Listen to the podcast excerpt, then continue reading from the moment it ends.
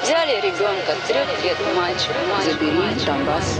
Да и Гитлер, кстати, был лично очень смелый. Наш постоянный эксперт, Русский фейк.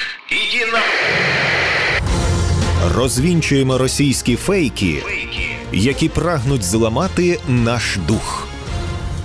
З експертом детектора медіа Вадимом Міським.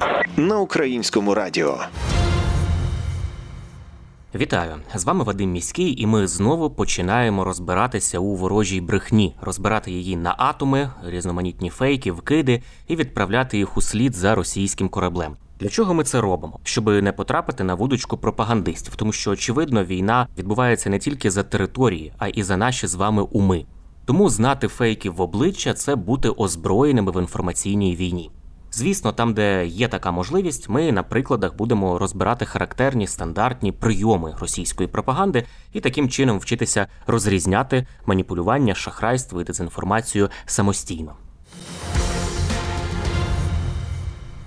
Російські медіа на тлі інформації про передачу Україні, Польщею і Словаччиною військових літаків МіГ-29 почали поширювати дезінформацію про начебто неефективність такого рішення.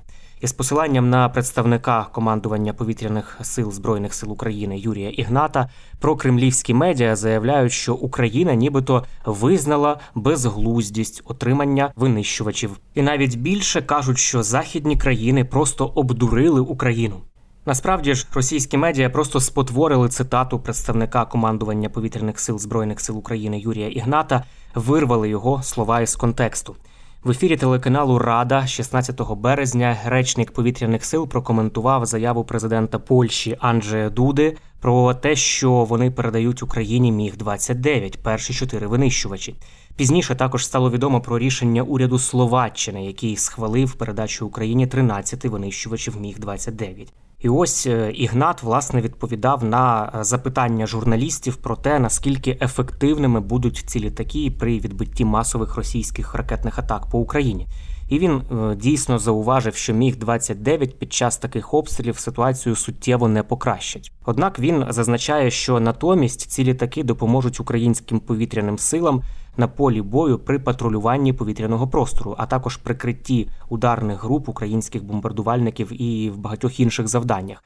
Цю частину цитати Юрія Ігната російські ЗМІ опускають, зосередившись на неефективності винищувачів МіГ-29. Ну і варто зауважити, що Ігнат не робив жодних заяв про те, що Польща Україну обдурила. Він навпаки зазначив, що така допомога буде дуже відчутною для України, хоч і не зможе принципово покращити ситуацію саме з масованими ракетними атаками Росії. Я вам пропоную послухати повний уривок виступу Юрія Ігната, який, власне, намагалася перекрутити російська пропаганда.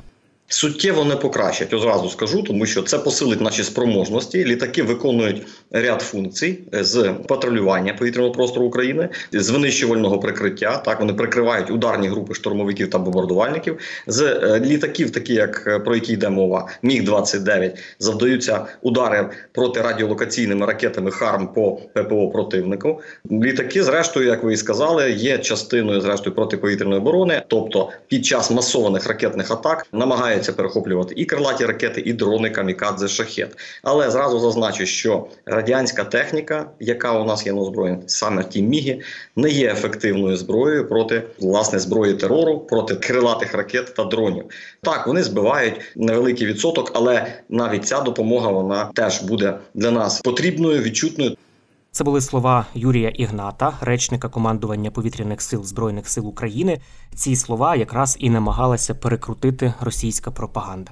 Загалом російські медіа посилено ширять дезінформацію про постачання західного озброєння в Україну. Вони намагаються довести, що воно неефективне, що допомога країн-союзників в принципі є неефективною для відбиття російської агресії. У той час, як серед членів коаліції йде активне обговорення можливості передачі українським збройним силам бойової авіації, західних винищувачів. Прокремлівські медіа кидають усі свої сили на дезінформаційну кампанію і намагаються усіляко перешкодити ухваленню цього важливого рішення. Російські медіа продовжують ширити дезінформацію про міфічні секретні лабораторії, які нібито під керівництвом Сполучених Штатів Америки займалися розробкою біологічної зброї в Україні. Цього разу прокремлівські медіа із посиланням на координатора Ради національної безпеки зі стратегічних комунікацій Сполучених Штатів Джона Кірбі заявили, що американський уряд нібито підтвердив факт роботи на території України секретних лабораторій. Російські медіа стверджують, як повідомляє сайт StopFake, ніби Київ володіє науковим та технічним потенціалом, аби влаштувати провокацію із застосуванням небезпечних вірусів. Росія активно використовує оцей наратив про роботу секретних біолабораторій Америки для того, аби виправдати широкомасштабну військову агресію проти нашої країни. Запускаючи таку чергову хвилю дезінформації про міфічне створення американцями в Україні якоїсь антиросійської біологічної зброї, прокремлівські медіа використали цитату, вигадану Джона Кірбі, який цьогоріч 31 січня начебто підтвердив наявність таких біолабораторій. Проте, насправді, Кірбі того дня на звичному брифінгу для преси не робив ніяких взагалі офіційних заяв про роботу секретних лабораторій в Україні.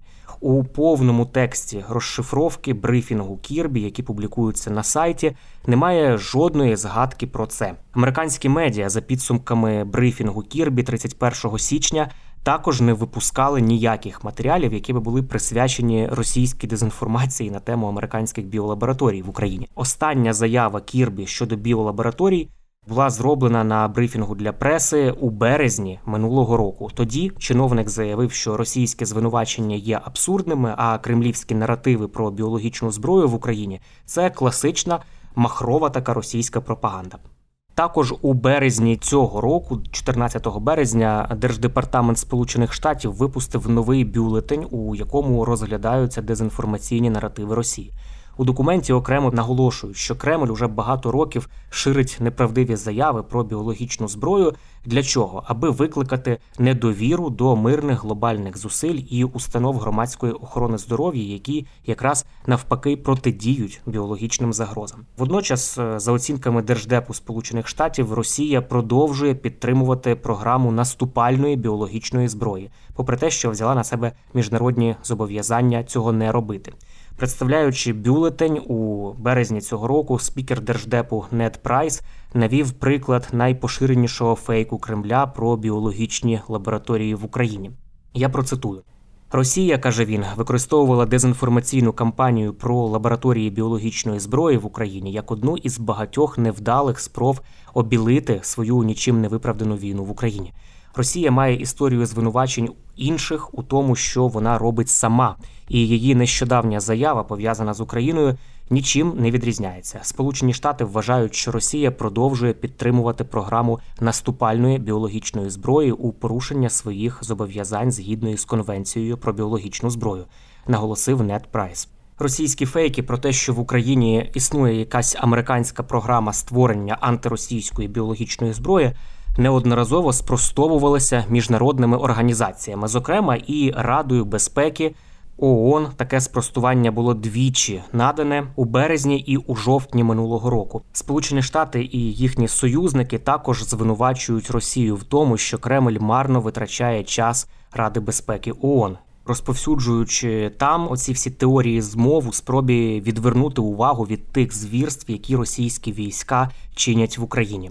Насправді про ці фейки щодо біолабораторії ми вже неодноразово говорили в нашому ефірі і пояснювали, що програма боротьби із біологічною загрозою під егідою Міністерства оборони США уже 20 років працює в Україні разом із українським урядом над тим, аби забезпечити безпечне зберігання збудників хвороб, здійснюючи при цьому мирні дослідження і розробляючи вакцини. Наприклад, це вакцини для тварин, які роблять безпечнішим сільське господарство. Усі дані про місію міжнародного наукового співробітництва знаходяться у відкритому доступі, а інформація про науково-технічні лабораторії не є ніякою засекреченою, як про це постійно намагаються стверджувати пропагандисти.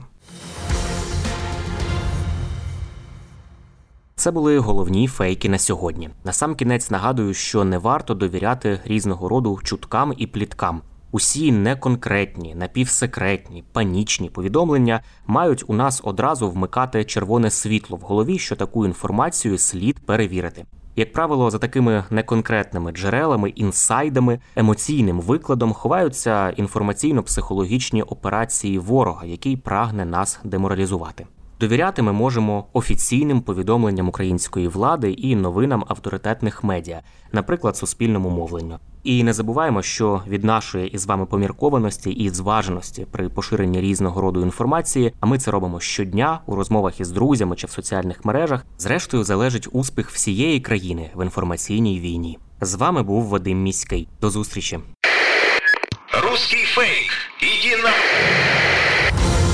Розвінчуємо російські фейки, які прагнуть зламати наш дух. З експертом детектора медіа Вадимом Міським на Українському радіо.